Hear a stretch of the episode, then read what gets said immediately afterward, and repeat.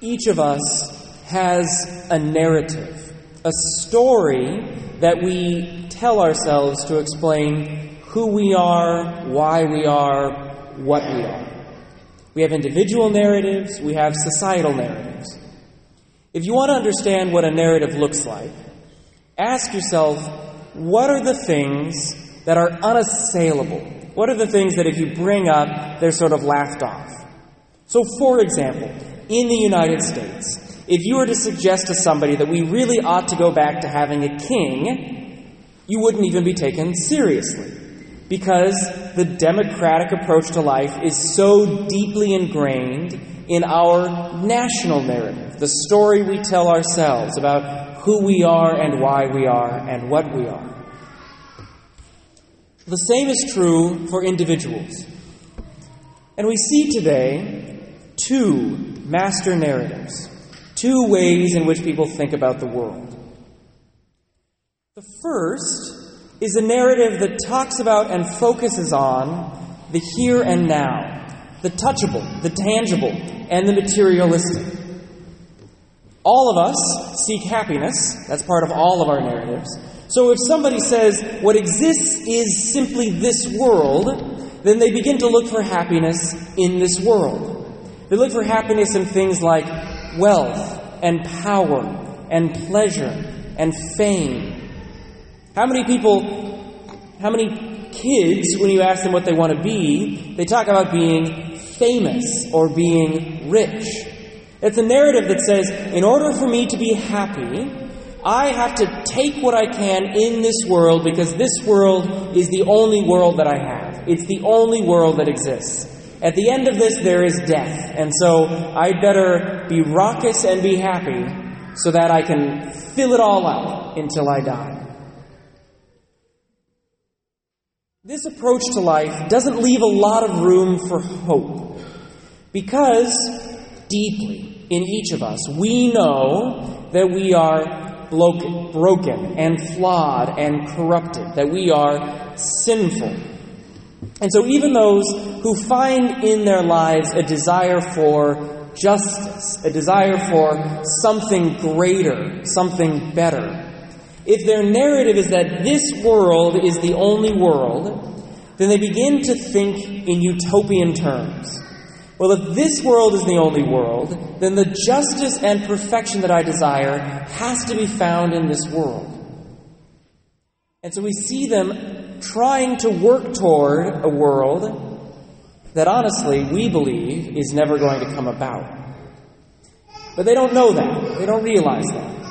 And so you see people make, for example, politics their religion and their political party their denomination. Because if justice and happiness can only be found in this world, then the only way I can bring about justice and happiness is through worldly means, through politics. That becomes my dominant narrative. But if human beings are sinful and flawed and broken, if it's truly utopian thinking, if we're trying to work toward a world that's never going to come about because we keep messing it up, but that's the only hope that a person has, what would we expect? What Would you expect them to start with an optimism, a joy? We can do this. We can make this happen. And then a hopelessness because they keep getting frustrated. I keep trying and I keep working and there's nothing I can do and it keeps failing. And then they become desperate and then they become bitter and then they become angry. If you don't believe that this is a major dominant narrative in our world today, ask yourself do you think that we have become more desperate and more bitter and more angry recently?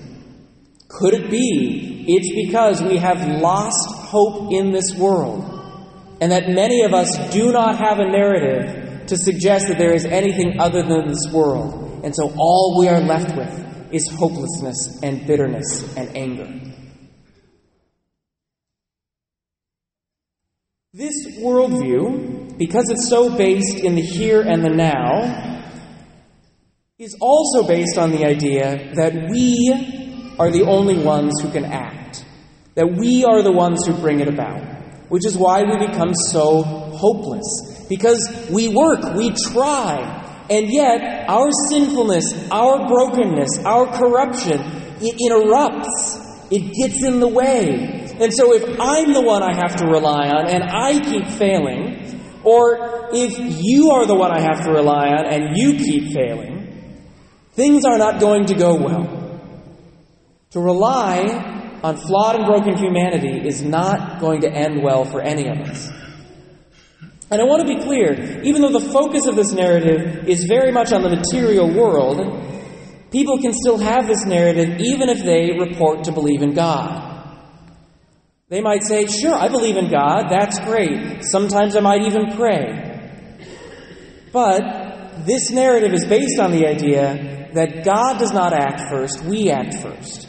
Maybe this is a deistic God. Maybe this is a God who created the universe, who's a generic spiritual force. Maybe it's a God who simply just makes us feel good or gives us what we want. We are still in control with this God. We are the one who act, and salvation depends on us. But like I said, there are two narratives. And that second narrative, the second way story we might tell ourselves to understand who we are, what we are, why we are, is that there is something greater going on. There's something more than simply the material or observable world. That this God that we talked about, maybe he's more than just a watchmaker who spins us up and lets us go. Maybe he's more than just a generic, impersonal spiritual force. Maybe instead, the God that we talk about is personal. Maybe he has his own will, his own approach, his own desires, and his own actions.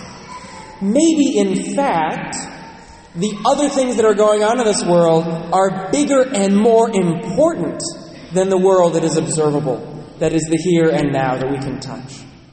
Maybe, in fact, there is a narrative greater than our own narrative. Friends, the message of Christianity is exactly that. God is personal. God knows you individually. God acts of his own agency and of his own accord. God carries out his will. And this God, who is the creator of the universe, the all powerful and all knowing, this God, if He has a will, and He does, and if He acts out that will in your lives and in this world, suddenly His will becomes dominant. Suddenly, what we want, what we think, our own efforts, they pale in comparison to what this God is doing and has done. Suddenly, when we realize that the Almighty Creator might actually be acting and working and speaking to us, the center of our lives is no longer our efforts, but His actions. It's no longer our opinions, but His Word. We suddenly crave to know what is the Creator doing? What has He done? What has He taught us? How can I learn? We have a craving for the Scriptures. We have a craving to know the story of Jesus because suddenly we realize that the weight of the world isn't on our shoulders that God is acting and has acted. I say that God is personal. I say that He knows you intimately, that He loves you intimately. And you might say, Oh, Father, you talk about these two narratives, but the second one, this idea that there's more going on, this is, this is wish fulfillment. You just tell yourself that story because you want to feel good. In fact, life is gritty and hopeless, and it's all on our shoulders, and we have to make our own meaning. And no matter what story you make up, it's still the truth. You're just running from the truth and running from your responsibilities. This is the existentialist position, and it has taken over the world.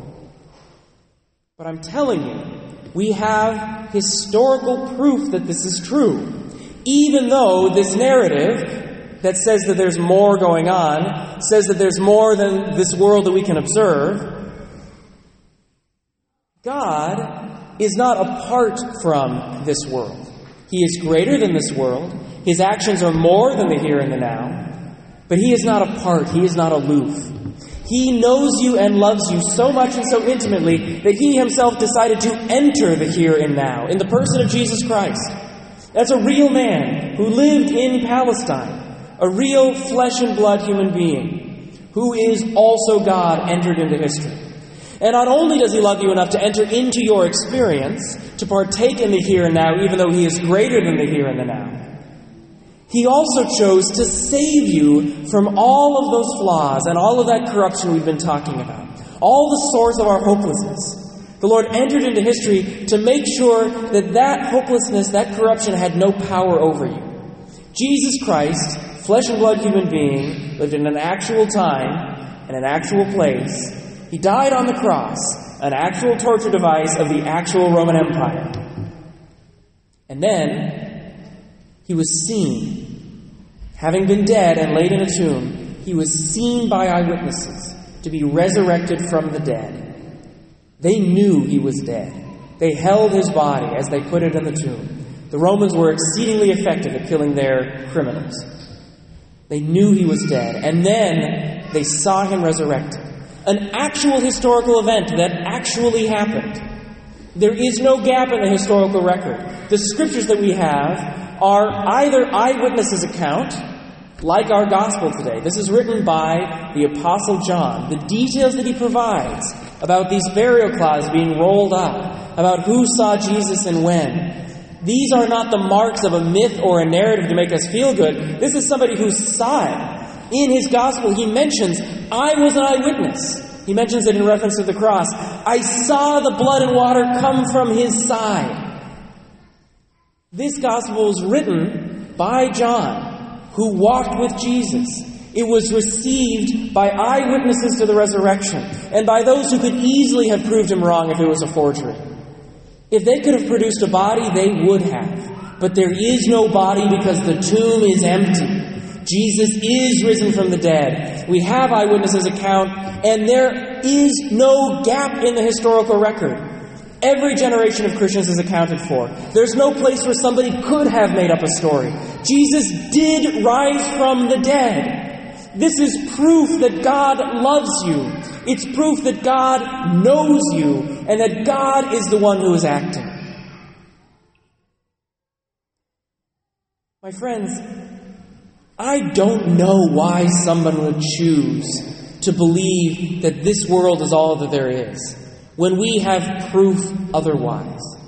I don't know why somebody would want to take upon themselves their own salvation, knowing that they are a flawed and broken human being.